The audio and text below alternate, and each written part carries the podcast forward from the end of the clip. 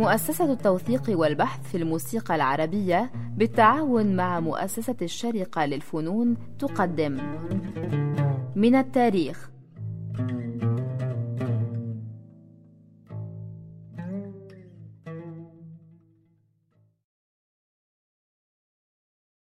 أهلا وسهلا بكم في حلقة جديدة من برنامج من التاريخ. نستكمل فيها الحديث عن الشيخ سلامة حجازي وبنسأل في أسطوانات اتسجلت لأعمال الشيخ سلامة حجازي مش بصوت الشيخ سلامة حجازي. خلينا نحكي أكتر عنها. إحنا كنا حكينا عنها في فترة قبل كده بس خلينا نحكي أكتر عنها.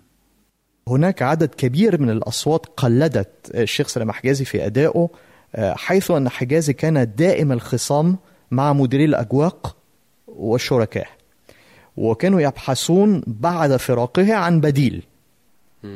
وكانت أعماله تنضم وقت ذاك لتراث جماعي مفتوح. يعني كان يحق لكل واحد أن يغني قصائد حجازي على طريقته وهذا دون استئذانه تماما كما كانت تغنى ألحان الحامولي وعثمان وداود حسني وإبراهيم الأباني. كانش في ملكية فكرية. دي ظهرت مع شركات الإسطوانات. أما الفارق الشاسع بين أدوار الوصلة وقصائد حجازي يكمن في أن الذين غنوا أدوار الحمولي كانوا مطربين. أي كانوا مطربين لا يقدسون اللحن بل يرون اللحن مجرد خامة مجرد مادة يجب على الفنان الحاذق والمبدع أن يطبع طبعه الخاص عليها. لأن الغناء في عصر النهضة يجب أن يكون ابتكارا وليس تكرار.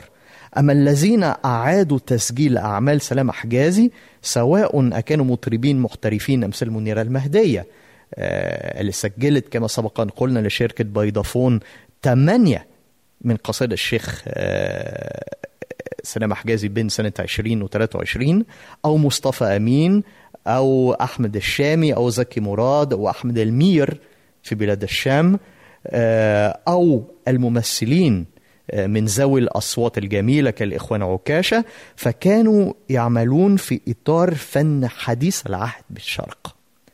وربما لا أدري ربما شعروا أن احترام اللحن جزء أساسي من أداء القطعة على كل حال الممثل عليها أن يخدم اللحن بينما يستخدمه المطرب. ليطرب وليبرهن الروح الإبداعية التي يمتلكها. لذلك نستطيع أن نؤكد أن للشيخ مقلدين حذاق ولكن لم يكن له مريدون. نعم. طبعا لابد من أن نستمع الآن إلى قطع الشيخ سلامة حجازي بصوت غيره. ماذا تقترح؟ إن كنت في الجيش مثلا بصوت منيرة المهدية. اللهم يا منيرة ولنا من فضلك صلي الشيخ سلام حجازي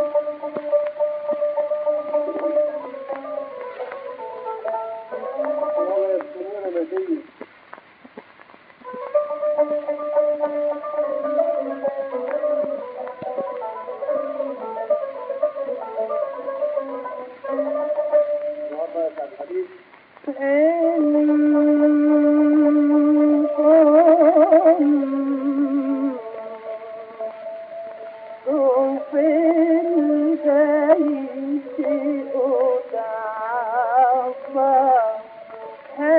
güzel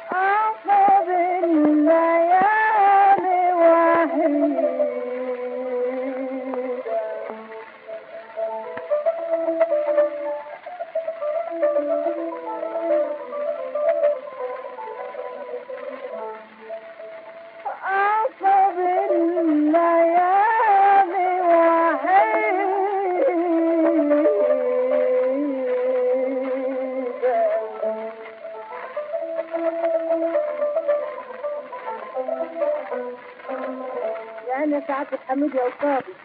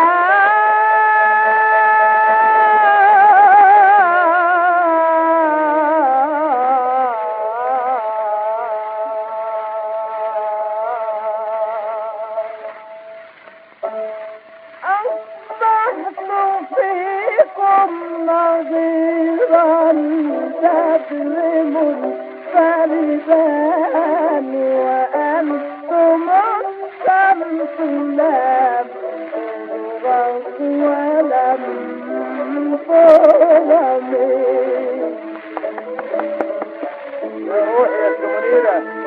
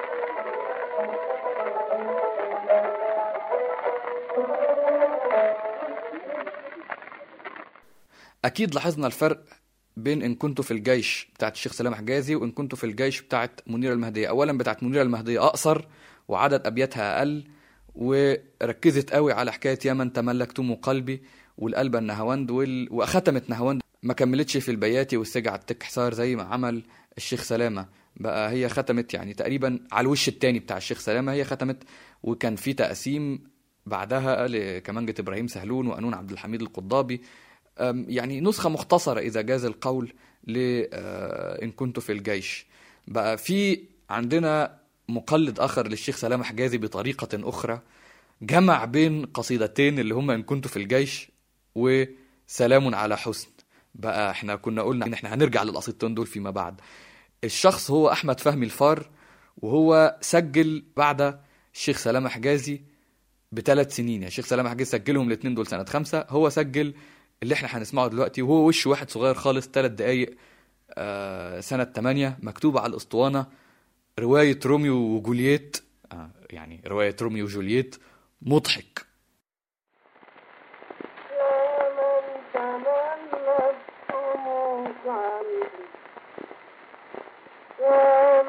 تملكتم قلبي الله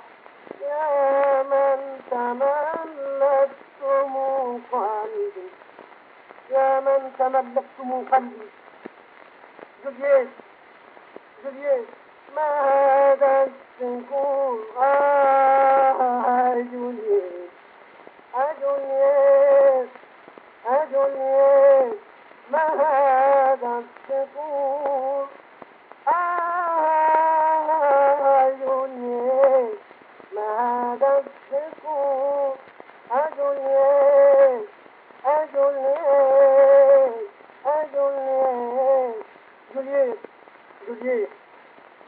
ما أريد من ذلك أمر اعتدال علي. ويا ويلا جليت جليت ويا ويلا جليت أنا ملك كبير. أحكم ما أريد من ذلك. وأحكم على ساكري أين يذهبوا أين يهيبوا جليت ويا ويلا جليت أسيني بوك حق الحاكم. ويا ويلا أطمئن على ذلك. جليت يا جليت بت يا جليت جليت مرة جليت جليت يد العدي يا جليت مالك؟ إيه عاوز إيه يا راميو يا رب جرستني يا راميو. مالك يا جدتي صلي يقطع الجد وازعل ترى تقول جرستني أنا عاوزك مالك يقول أنا عاوز عندك أنا أروح وجه بقولك أنا عاوزك يا ابني إزاي والله العظيم نسيت أفتن نفسي. تتخيل تموت نفسك ولا تت- جولييت. جولييت جولييت. ويا ويلاه جولييت. ويا ويلاه جولييت. ويا ويلاه جولييت أحكم ما أريد من ذلك الأمر اعتدال وأنا ملك كبير وأنا ملك كبير أحكم ما أريد من ذلك الأمر اعتدال وأفكر نفسي يا جولييت أفكر نفسي يا جولييت تقتل نفسك نفسك تهري نفسك أنا ماليش دعوه أنا ما ما أعرفش إيه. أنا مالك والله العظيم ده رايح يضرب أنا هموت. إيه راميو راميو راميو يقول أكثر نفس رجلكم أكثر نفس رجلكم يا راميو والله العظيم ما بعرف أنا أنا فاطمه أنا هبعثه راميو امامك جولييت جولييت أنا بضحك عليكي أيوه كذاب أيوه كذاب تضحك عليا خلينا بقى نسيب المسرح الغنائي مع كامل احترامنا للمسرح الغنائي وما قدمه الشيخ سلام حجازي للمسرح الغنائي. ونرجع بقى لمسألة الشيخ سلام حجازي كمطرب ومؤدي يعني عظيم بره إطار المسرح الغنائي في الأدوار مثلا في القصيدة على الوحدة الذي لا يقل فيها يعني جدارة عن غيره من معاصريه. أنا فعلا شايف إن الشيخ سليم حجازي في أدائه للأدوار ومع الأسف يعني كمية الأدوار اللي سجلها الشيخ سليم حجازي كام دور؟ من 8 ل 10 أدوار بالكتير قوي. آه هو آه عبقري بكل المقاييس. وإن كنا نريد أن نصنف المطربين آه في معسكرين نقول يعني مثلا معسكر الشيخ يوسف المنيلاوي أي فرض المطرب شخصيته على الدور مع احترام. اللحن. اللحن مع احترام يعني إنه بيضيف أشياء إلى اللحن ولكن من غير خصم من غير ما يشيل أي حاجة. والمعسكر الثاني اللي بيمثله آه، عبد الحي حلمي آه، اللي هو الحرية التامة آه، ال- المبدع الذي يتخذ من الدور الملحن فقط الماده التي تروقه بشكل آني ولذلك أي تسجيل لدور معين عند عبد الحي حلمي هيختلف جذريا عن تسجيله لنفس الدور عند شركة تانية. آه، بس عند المنيلاوي مثلا بيبقى فيه فكرة عامة بيبقى فيه صيغة خاصة للدور. فالشيخ سلامة حجازي هو لا شك يعني آه، إنه لابد من أن يوضع في نفس خانة الشيخ يوسف المنيلاوي.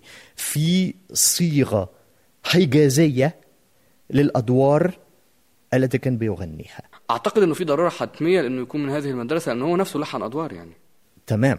هو فعلا ملحن أدوار وهذا يجعله ربما يحترم إرادة الملحن ثم يضيف من عنديته آه، ما يحل به الدور. أظن أن خير مثال على ذلك أداء آه، الشيخ سلام حجازي العبقري للدور أدوا الميزة ودوكتي عظيم.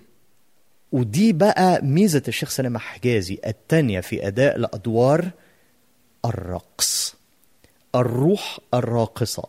أولا لأسباب تقنية لا نعرفها تماما أو ربما تعرفها أنت أحسن مني آه، صوت الإيقاع ظاهر أكثر سنة في اسطوانات أوديون منه في اسطوانات جراموفون. جراموفون آه غريب.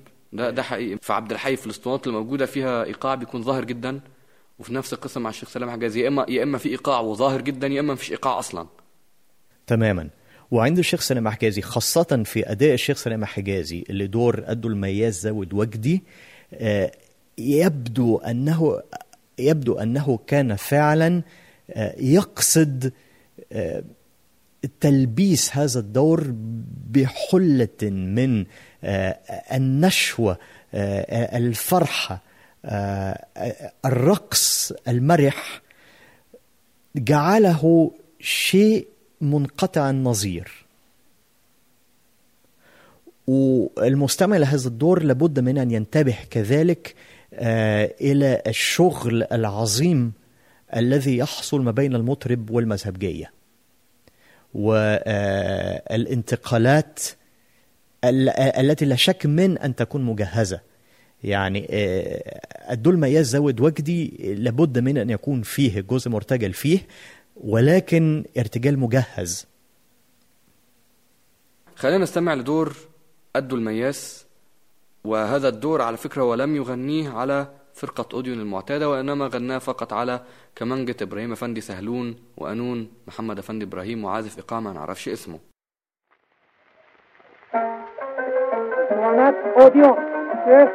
حجازي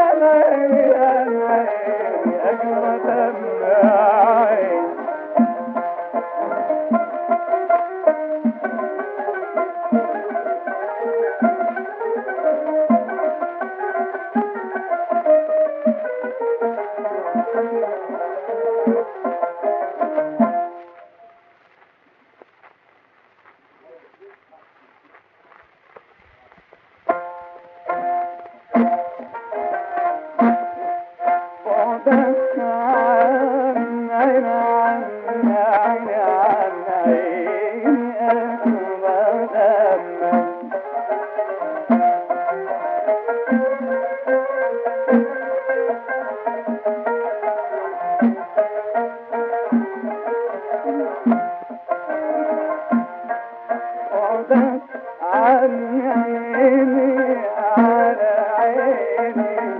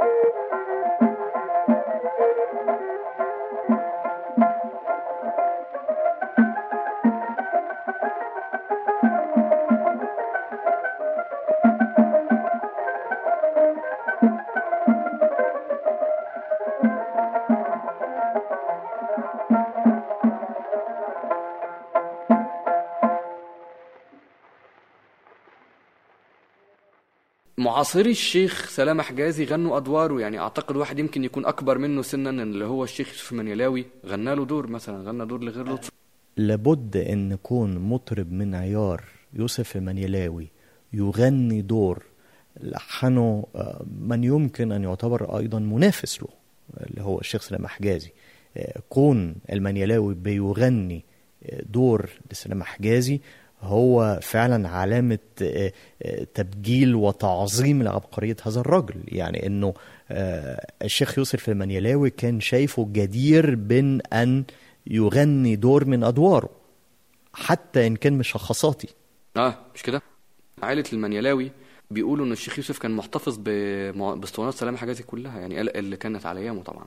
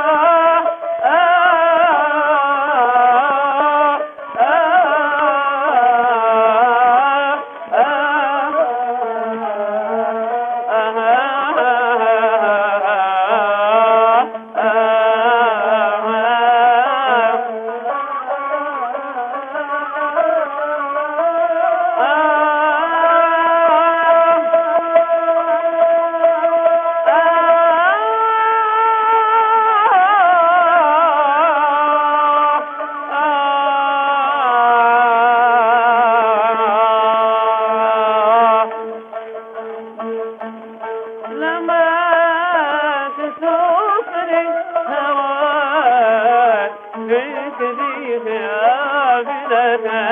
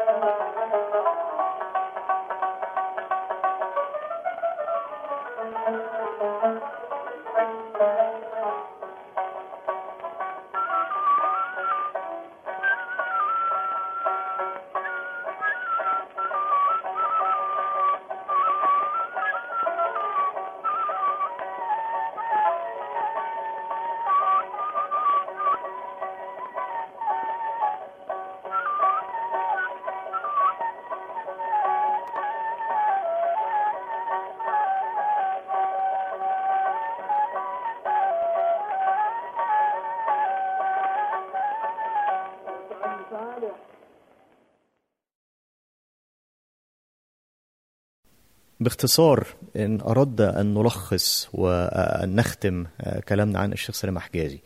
آه، الشيخ سلام حجازي هو آه، مطربين في مطرب.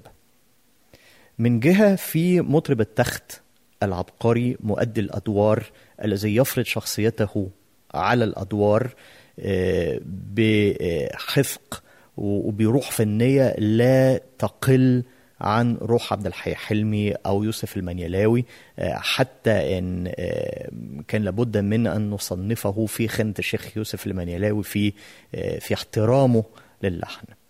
آه، لكن الاحترام الذي ليس التقليد يعني الاحترام الذي يحتوي على ال- الاختراعات الشخصية إلى اللحن الموجود سابقا.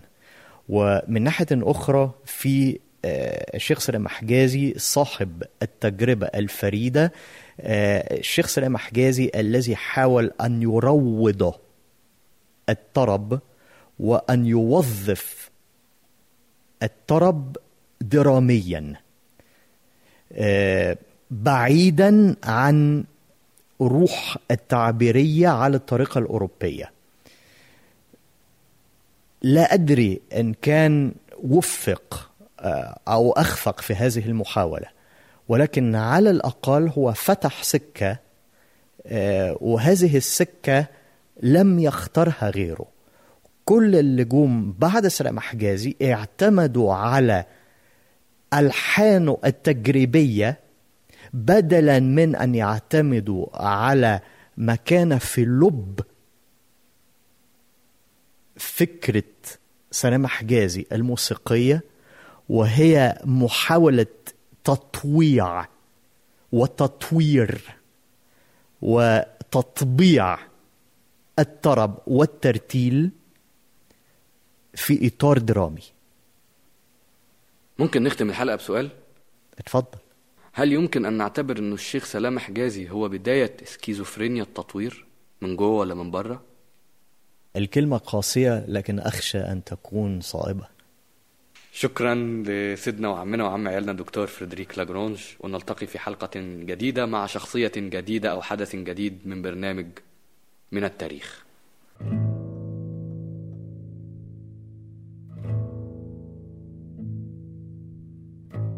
من التاريخ. فكرة وإعداد مصطفى سعيد.